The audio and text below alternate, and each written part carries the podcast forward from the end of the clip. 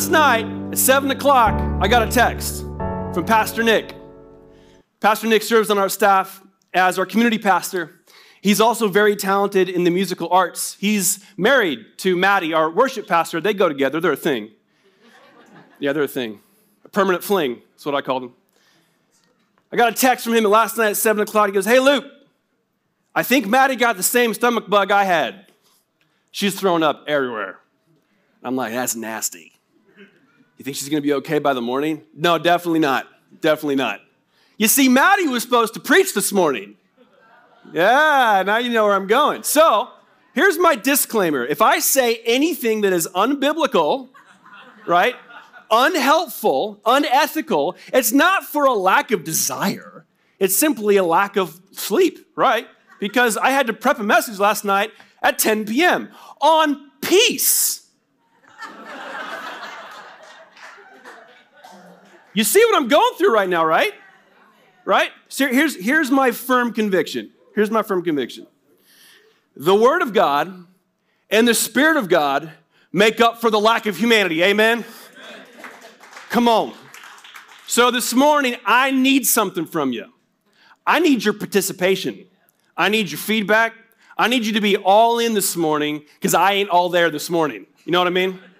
It was a late, late night last night.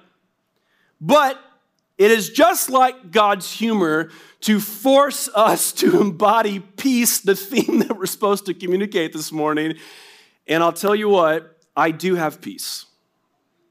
I do have peace because I'm not worried about polished, professional anything in the church. I care about authenticity. I care about the Spirit of God slicing through everything in your life. All of the bad stuff that happened last week. All of the garbage you brought in this morning. The Spirit of God is sufficient to get through all of that to get to your soul.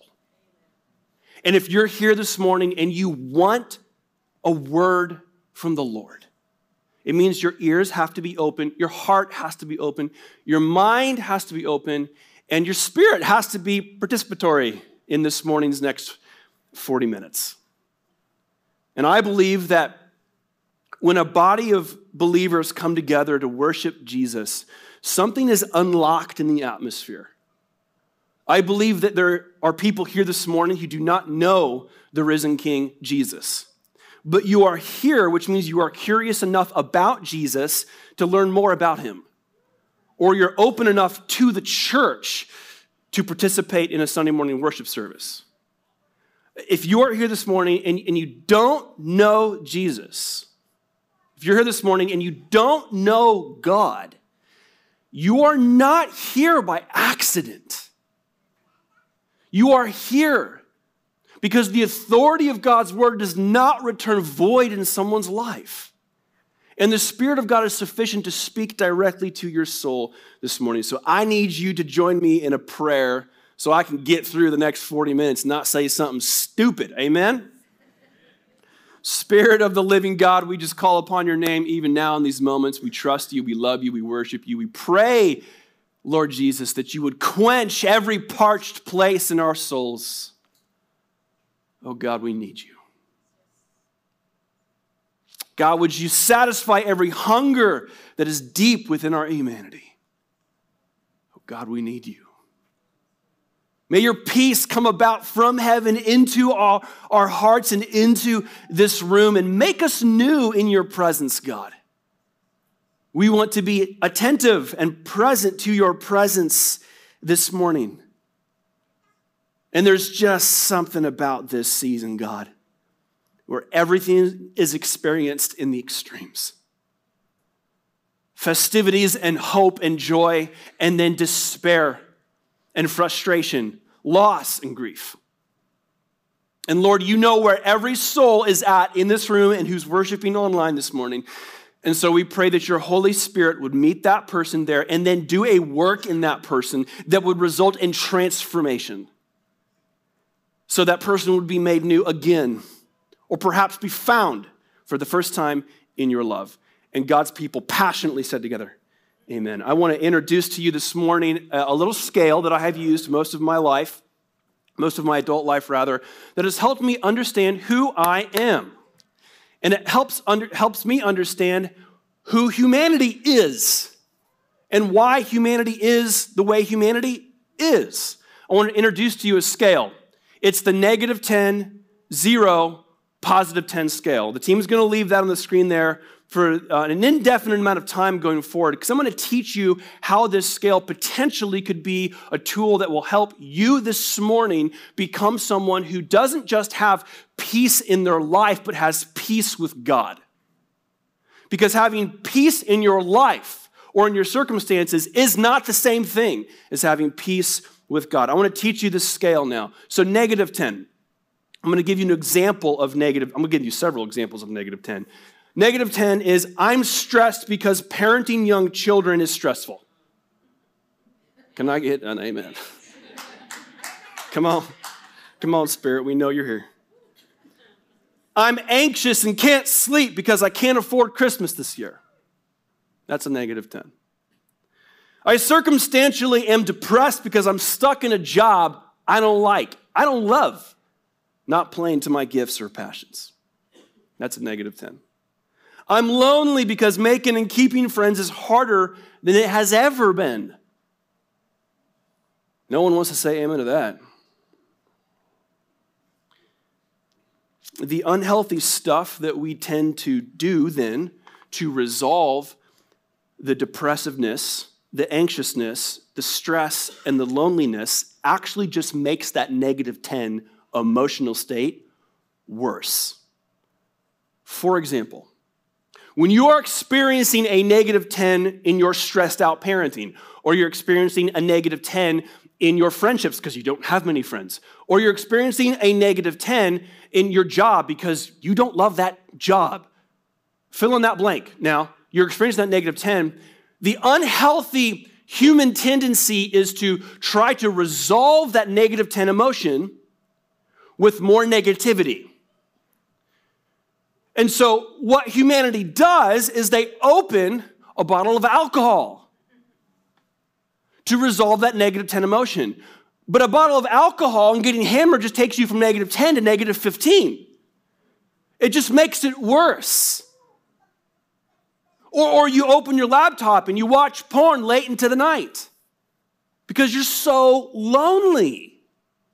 You take that negative 10 and you turn it into a negative 15 or a negative 20, or because you're just desperate for an increased finances, you risk it all and you begin to gamble away savings online.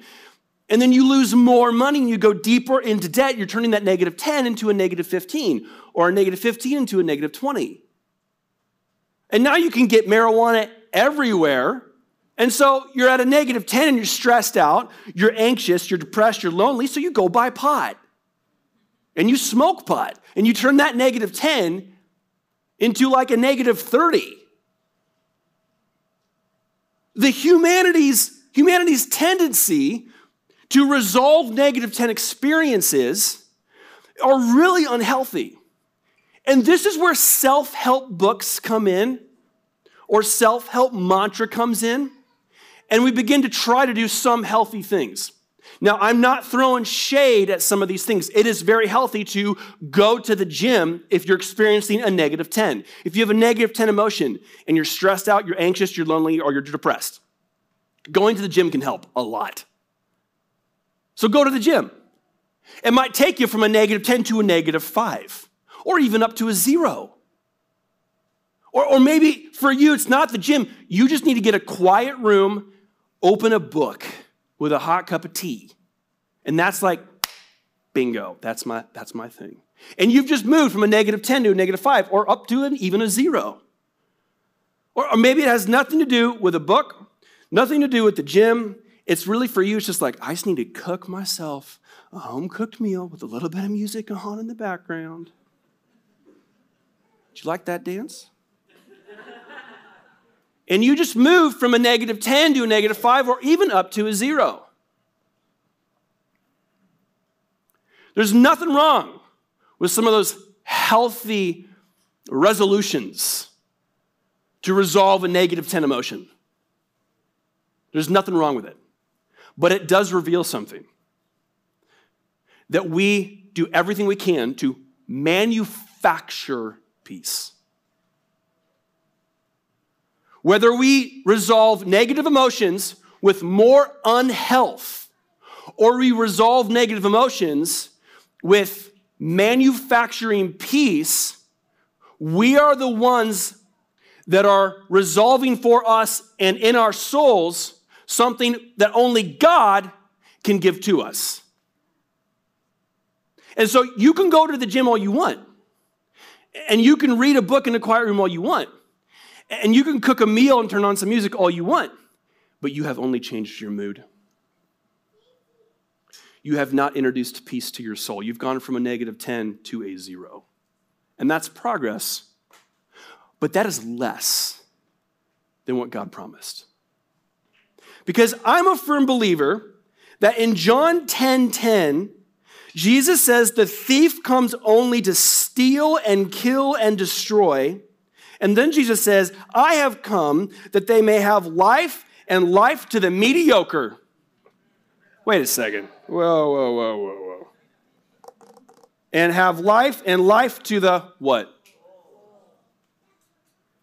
Did Jesus suffer on the cross and was buried for 3 days and then resurrect from that grave after 3 days so that we could live at 0? So that we could stay at 0? Is that really what it means to live life and life to the full? Can we just collectively confess this morning that we have settled for a life of mediocrity? We have settled for what is mediocre because we want to be in control of creating for us peace, our version of peace. I have a lot of negative 10 emotions. All of humanity does. Anger is so easy these days, right? Depressiveness, circumstantially or clinically. Anxious about money. My gosh, it seems like more than ever. The difficulty of making friendships, and so loneliness just perpetuates. And so we have all these negative life experiences and negative emotions, and we do everything we can to resolve those negative emotions and the unhealthy direction we talked about, but the healthy direction we settle for. We settle for a book in a quiet room and call it peace. We settle for a home-cooked meal and music on and call it peace. We settle for the gym and call it peace, which I don't know how you could call the gym peaceful. And so we try to control and manufacture environments that are peaceful. I can prove this. I want you in your mind's eye to picture a Christmas tree beautifully lit and beautifully decorated. Now I want you to picture behind that a crackling fire. And then you'll see next to the fire on the floor, a cat, not a cat, cats should be outside.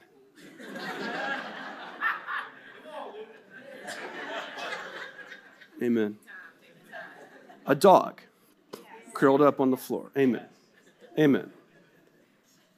And you step back and you see the Christmas tree lit and you see the crackling fire and you see that little doggy and you hear some music in the background. You take a deep sigh and you're like, oh, it looks so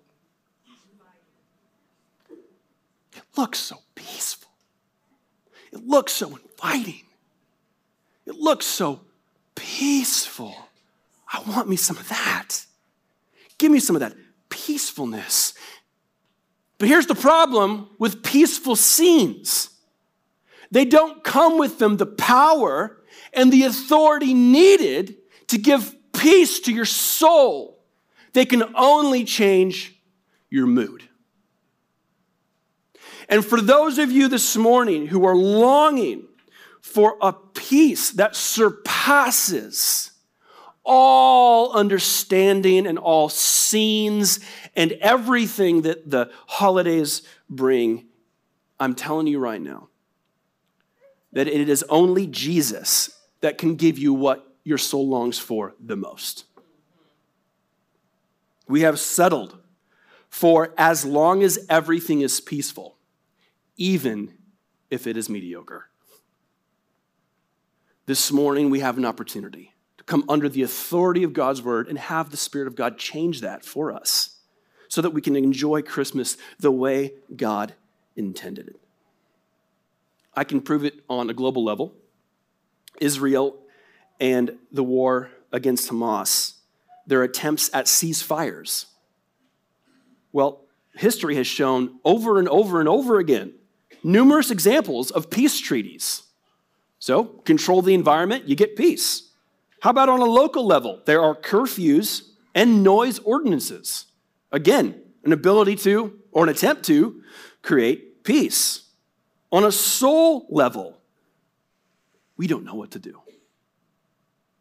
We don't know how to have peace in our souls.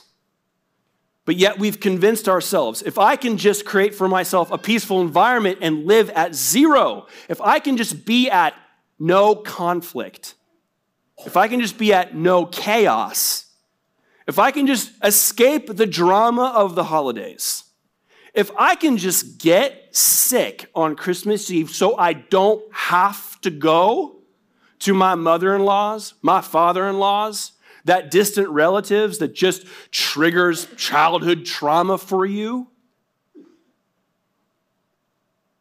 If we can just be at zero. But that is not what John 10:10 said. John 10:10, Jesus promised that he would bring life and life to the full, which means that positive 10 is possible in Jesus' opinion. So I don't know who you are, what part of town you came from this morning, and the story that you carry with you. But as long as you are seeking peace in your soul, but you're trying to find that peace in the outside exterior world, you will find yourself at a zero at best. But instead, you're here, which means that you can hear what the Word of God has to say about the person of God, Jesus. And potentially your life could change radically, be transformed from the time of you meeting Jesus forevermore. The positive 10 peace that the Bible speaks about is a word, and the word is shalom. Can you say shalom? Shalom means peace, but it does not mean the absence of conflict. Remember, that was zero. The absence of chaos or conflict or hostility, that's zero. Shalom means wholeness or completeness or totalness or 100%-ness. Shalom is a biblical peace that is brought up near 500 times in the Old Testament. And this peace can only be found in the Word of God. There is no other document written in all of the works of antiquity throughout all of the generations of time that speaks to the word shalom, because it can't be found anywhere else except from the voice of God. God is offering something in the Word of God that cannot be found or discovered or experienced anywhere else in life other than that of God himself. Shalom does not mean the absence of conflict. It means there is no conflict because there is complete and total wholeness. It is the positive 10. Shalom is the positive 10. I think that if I were to ask all of you, do you want shalom? Do you want a positive 10? Do you want your cup full and overflowing? Do you want the Spirit of God working in you and through you regularly? Do you want to not succumb to the impulse of arguing with your spouse or yelling at your kids or having anxiety about money? My guess is that all of you would say, yeah, that sounds great. It would be great to not have anxiety about money or fight with my spouse or yell at my kids. Or it would be great if I would just love my job. It would be fantastic if I was just comfortable in my own skin. All of us are a lot more alike than we are different. We all want the same thing. We all want shalom, complete and total wholeness and completeness and 100%-ness. We want the positive 10. We realized that we have settled for zero. We've settled for mediocre, but we long for something that can be only given to us by Jesus. It would be very nice if all of us lived in a plus 10 mindset. It would be great if all of us lived in a plus 10 everyday experience. But reality is very different, isn't it? Here's the thing about Jesus that you might welcome this morning. Jesus is a realist. I want you to look at John 16:33. It'll be on my screens to my left and my right. Jesus says this, "I have told you these things so that in me you may have peace." Now, here's the next thing that's just so real. In this world, you will have trouble. Can there be anyone in this room that would disagree with that? Is there anyone in this room that totally knows Jesus is telling the truth? We will have trouble. For those of us who are looking at the next season, if I can just get through the holidays and into 2024, things are going to calm down. No, they are not. If I can just get through this next family meal and holiday meal with my extended relatives, if I can just get home, things will be much better. Yeah, until you get home and realize your basement flooded, like it will not get better by your standard of better. Because Jesus promised that in this world you will have trouble, and there's nothing like the holidays to be troublesome. That family drama, that unresolved childhood trauma, the jealousy of siblings, anger, unmet expectations, it's like all under that tree. It's all there. Jesus promised you're gonna have trouble, but he doesn't stop there, does he? Look at the rest of the verse. But take heart. I have overcome the world. Praise Jesus that he has overcome the world. Amen to God's ability to overcome the world. But why does it feel like he didn't? Like, I believe theologically and biblically that you have overcome the world. So why am I having so much trouble? Why am I experiencing life and life to the mediocre? Why do I keep having drama at work? Like, why do I keep having friction with my grown children?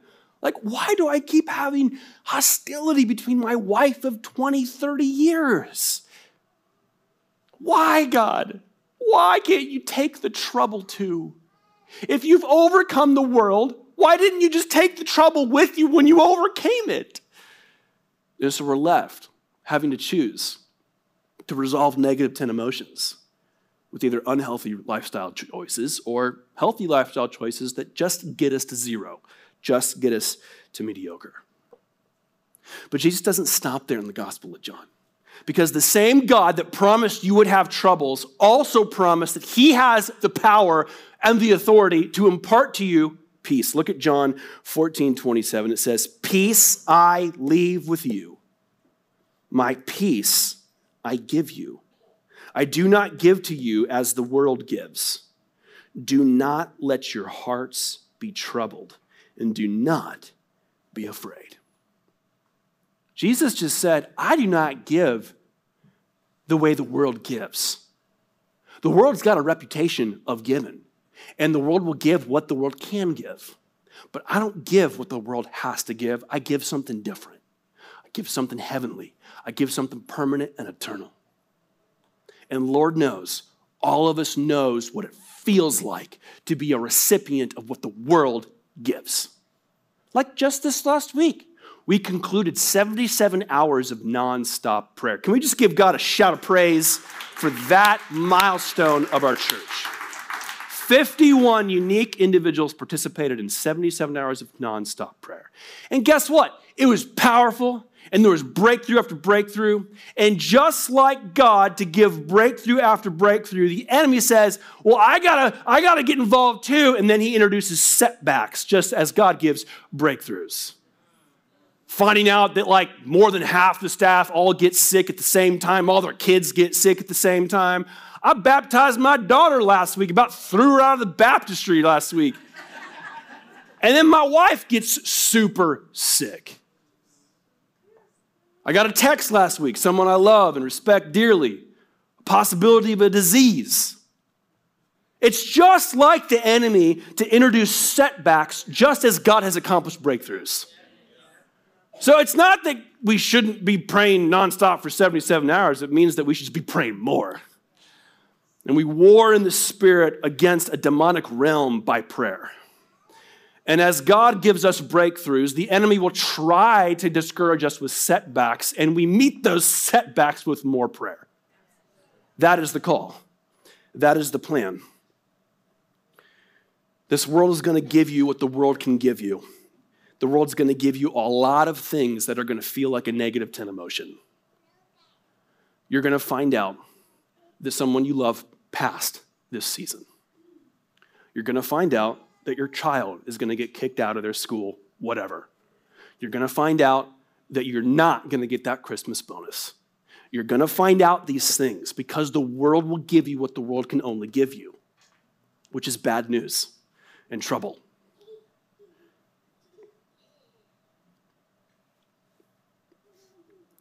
But it doesn't have to be that way for the people that follow Jesus.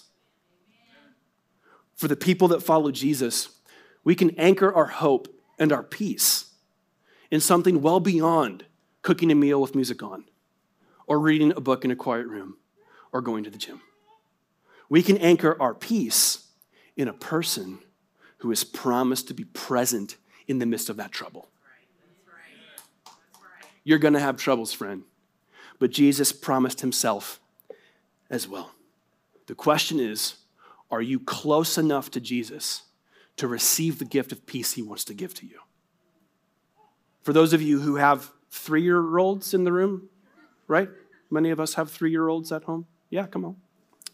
I put my three-year-old down for a nap yesterday, and I went and I ran some errands. When I came back in an hour, my wife says, Sia has been in her room crying uncontrollably now, nonstop, for an entire hour, and I don't know what to do. I'm frazzled. Luke, I need you to take over. Okay. So I march upstairs as I'm hearing my three-year-old wail and cry uncontrollably, and I don't know why. But there she is, crying. As soon as I walk into her room, I surprise her. She quick looks at me, and she sees Daddy.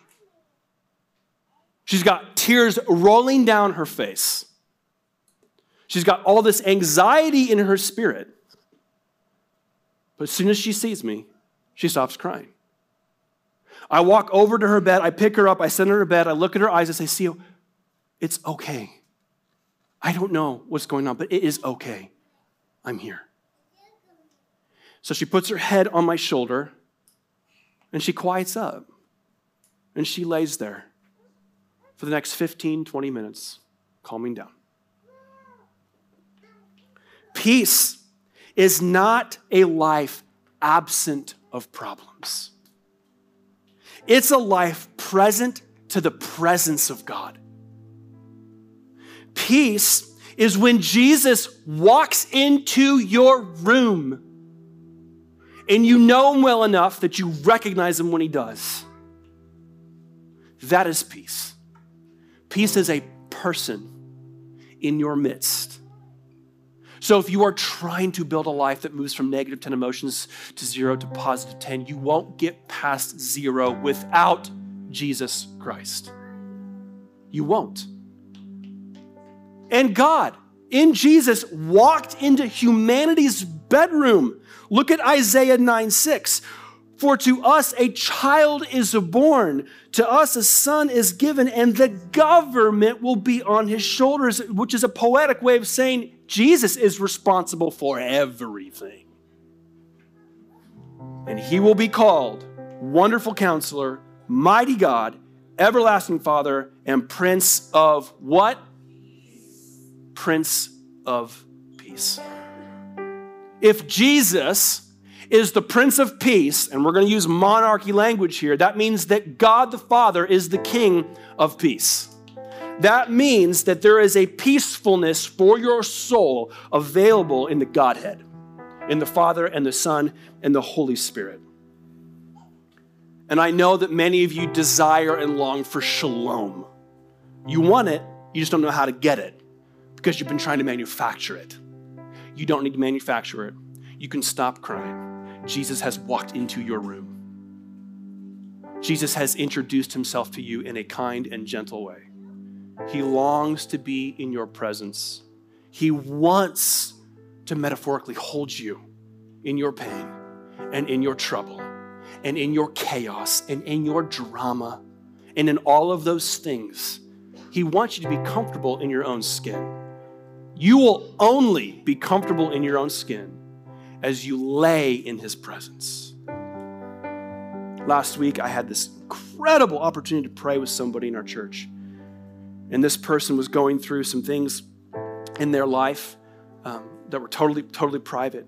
I'll never forget this moment, friends. This person decided to lay right here, completely laying down on this person's face.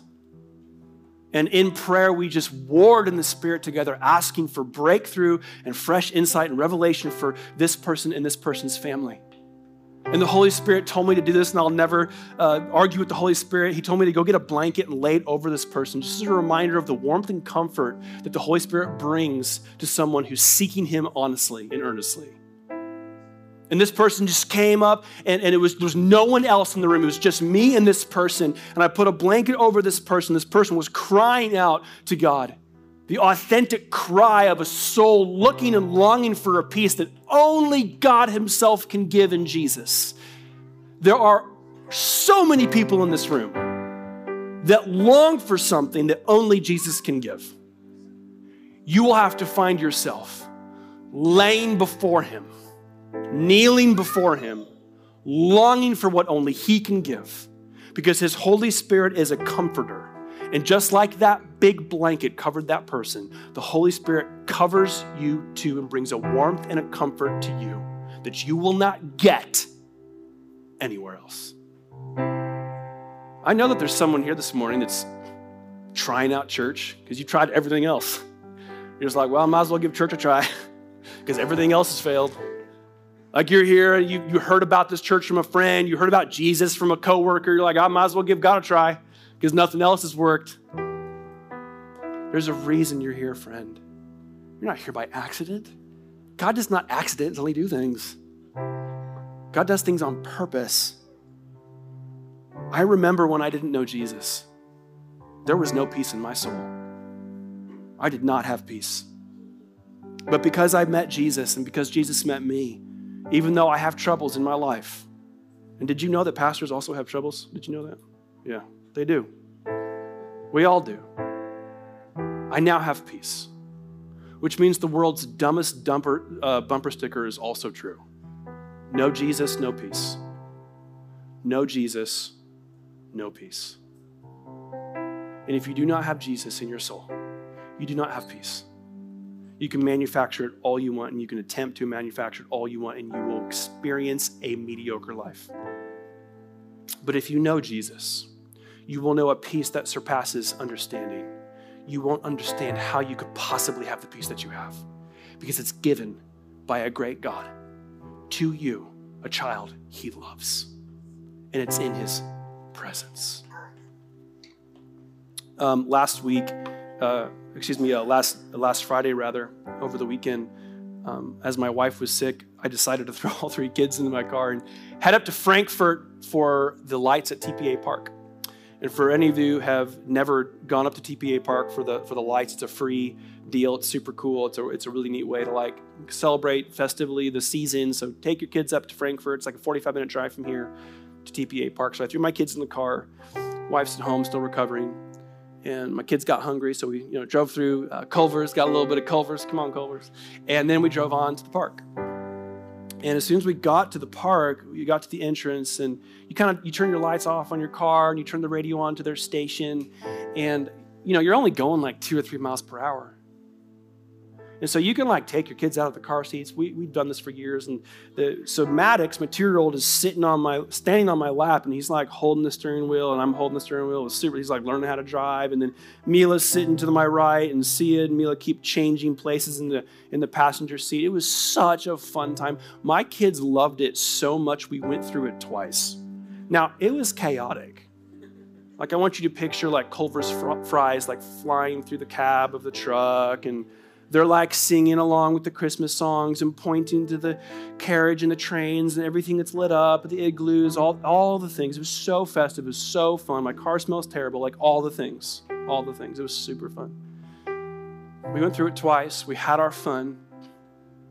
And then at the end of the second time that we went through it, I buckled my kids into their car seats. And my 3-year-old goes, "Daddy, I want to go home." How many of us can relate to that groan? The ups and downs of life create like this deeper groan in our souls. Daddy, I just want to go home. Just take me to wherever is peaceful. Take me to where it's safe and secure. I just want to go home. And as I drove my kids down Michigan Road, south of Frankfurt, back home, guess what happened? All 3 of my kids fell asleep in the car. Praise Jesus. Do you know why they fell asleep? Do you know why my kids fell asleep? Because they knew where they were going and they knew who was taking them there.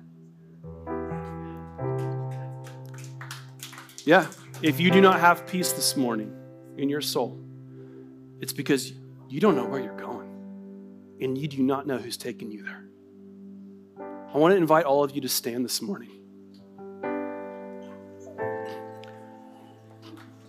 Team, can you bring the lights down some so this we can create for this a private moment for our church family? I want all of you just to bow your heads for me in this moment and show reverence to the King of the universe who went to great lengths to rescue you and your soul.